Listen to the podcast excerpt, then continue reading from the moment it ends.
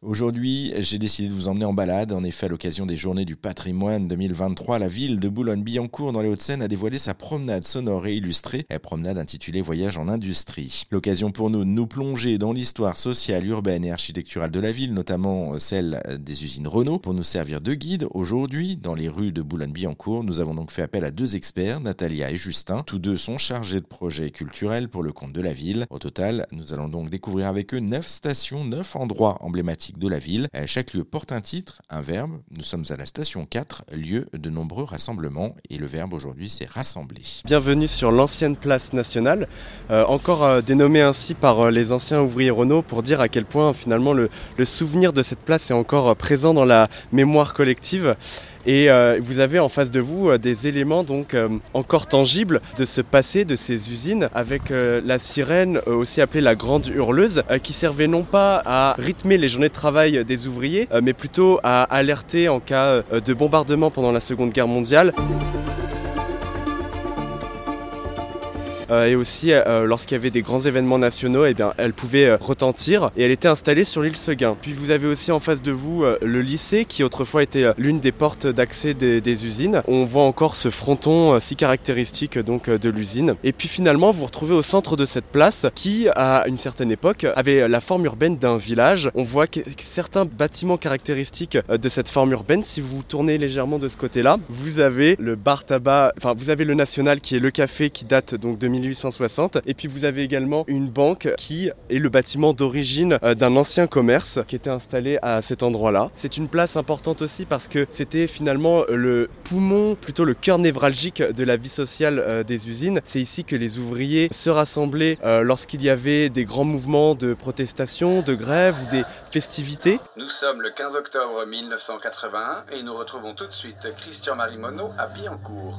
À Boulogne-Billancourt, la situation reste donc bloquée les débrayages poursuivent dans les ateliers presse et montage. Si on avait parlé de répliques modérées il y a quelques jours, on peut parler de mobilisation plus importante aujourd'hui, même si les syndicats se refusent à donner des consignes beaucoup plus dures. C'est sur cette place que les bâtiments du CE étaient implantés, donc le comité d'entreprise, qui œuvrait beaucoup pour améliorer les conditions de vie, euh, la qualité au travail des ouvriers et des ouvrières. Et euh, c'est également donc un, symbole finalement de cette solidarité entre les ouvriers. C'est un lieu emblématique du quartier et il a été marqué par quelques épisodes forts qui s'inscrivent dans une histoire nationale, comme les mouvements de grève des années 30 en 36 ou encore euh, en 68.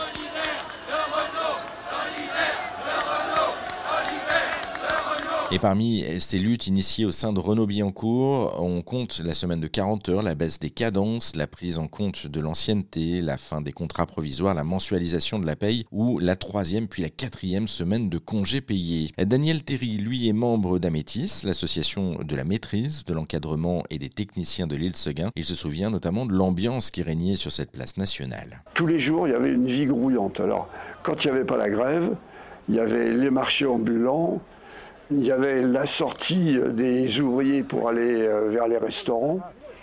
Il y avait le tabac qui avait le, chiffre d'affaires le plus fort de France. Parce que euh, tout le monde allait boire le café, acheter ses cigarettes là-bas. On fumait beaucoup à l'époque. Donc euh, la place nationale, c'était une place de restaurant, en fait. Hein. de toutes les nationalités après. Donc il y avait de très bons couscous, il y avait tout ce qu'on voulait, quoi, en fait. Il y a eu effectivement euh, beaucoup de rassemblements euh, lors des grèves euh, nationales.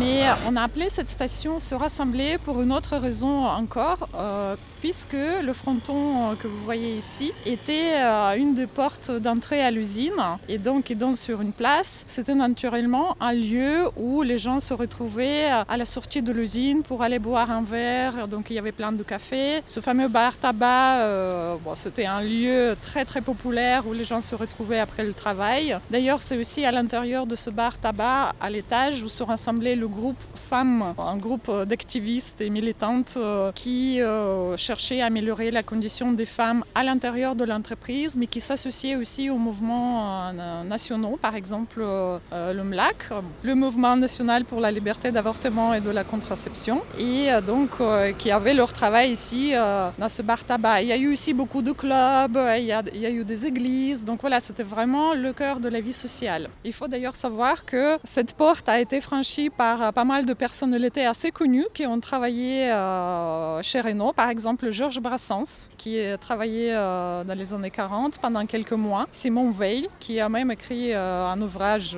célèbre tiré aussi de son expérience de travail chez Renault, entre autres, La condition ouvrière, Robert Douaneau, qui était embauché chez Renault d'abord comme salarié puis en freelance pour faire des campagnes publicitaires, mais aussi pour documenter la vie quotidienne de l'usine. 6 heures du matin, à l'angle de l'avenue Émile Zola et de la rue Yves à Boulogne-Billancourt. Les travailleurs de l'équipe du matin entrent dans l'usine Renault. Nous sommes sur l'avenue Émile Zola. C'est un lieu important puisque nous sommes à côté d'une ancienne porte qui permettait d'accéder aux usines, donc la porte Zola. Et c'est un axe aussi qui est important puisqu'il euh, a respecté euh, la trame historique empruntée et utilisée par les usines puisque c'est par ici que les ouvriers passaient pour se rendre sur l'île Seguin. Elle permettait également, cette porte, d'accéder à la cantine, aux ateliers de production et puis aux vestiaires. Euh, c'est un lieu aussi qui revêt un caractère social fort puisque c'était le lieu où on distribuait des tracts et on se syndiquait. Et donc c'était un lieu où euh, on permettait aux ouvriers de s'informer sur les conditions de travail. Et ça fait finalement tout le lien avec cette autre place que nous avons décrit juste avant, qui est l'ancienne place euh, nationale, qui était un lieu aussi de mobilisation très forte. Cette station, elle est marquée par euh, le travail donc des ouvriers. Et le travail a été marqué par des inventions, notamment en termes de méthodes de travail, qui ont été d'abord élaborées aux États-Unis et que Louis Renault finalement a progressé progressivement implanté dans les usines dès ses premiers voyages en 1911 aux États-Unis. Il a donc présenté le taylorisme et le fordisme ainsi que la chaîne de montage et le chronométrage aux ouvriers et ces techniques de travail ont été vivement critiquées par les ouvriers mais aussi les intellectuels de l'époque, notamment en raison du fait que c'était particulièrement stressant, oppressant et puis d'autant que la vie dans les usines était compliquée, il faisait très chaud donc il était difficile de pouvoir travailler dans des conditions euh, pareilles. Cette usine est également un lieu d'expérimentation et d'études, notamment pour la philosophe Simone Veil, qui euh, vient y travailler pendant quelques mois en 1934-1935. Et dans son ouvrage, donc, La condition ouvrière, elle décrit finalement ce système d'aliénation des ouvriers au sein des usines et les difficiles conditions de travail auxquelles ils étaient confrontés. Louis Renault s'est inspiré des modèles que lui offrait l'industrie mondiale de l'époque. Il aurait pu dire comme Henry Ford, de l'entrée des matières premières à la sortie du produit fini, une fabrication doit traverser l'usine d'une seule traite.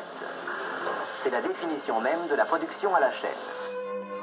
Et la balade se poursuit dans les rues et places de la ville de Boulogne-Billancourt. Pour continuer vous aussi à déambuler en compagnie de Natalia et de Justin, eh bien, il vous suffit de vous rendre sur notre site internet direction erzen.fr.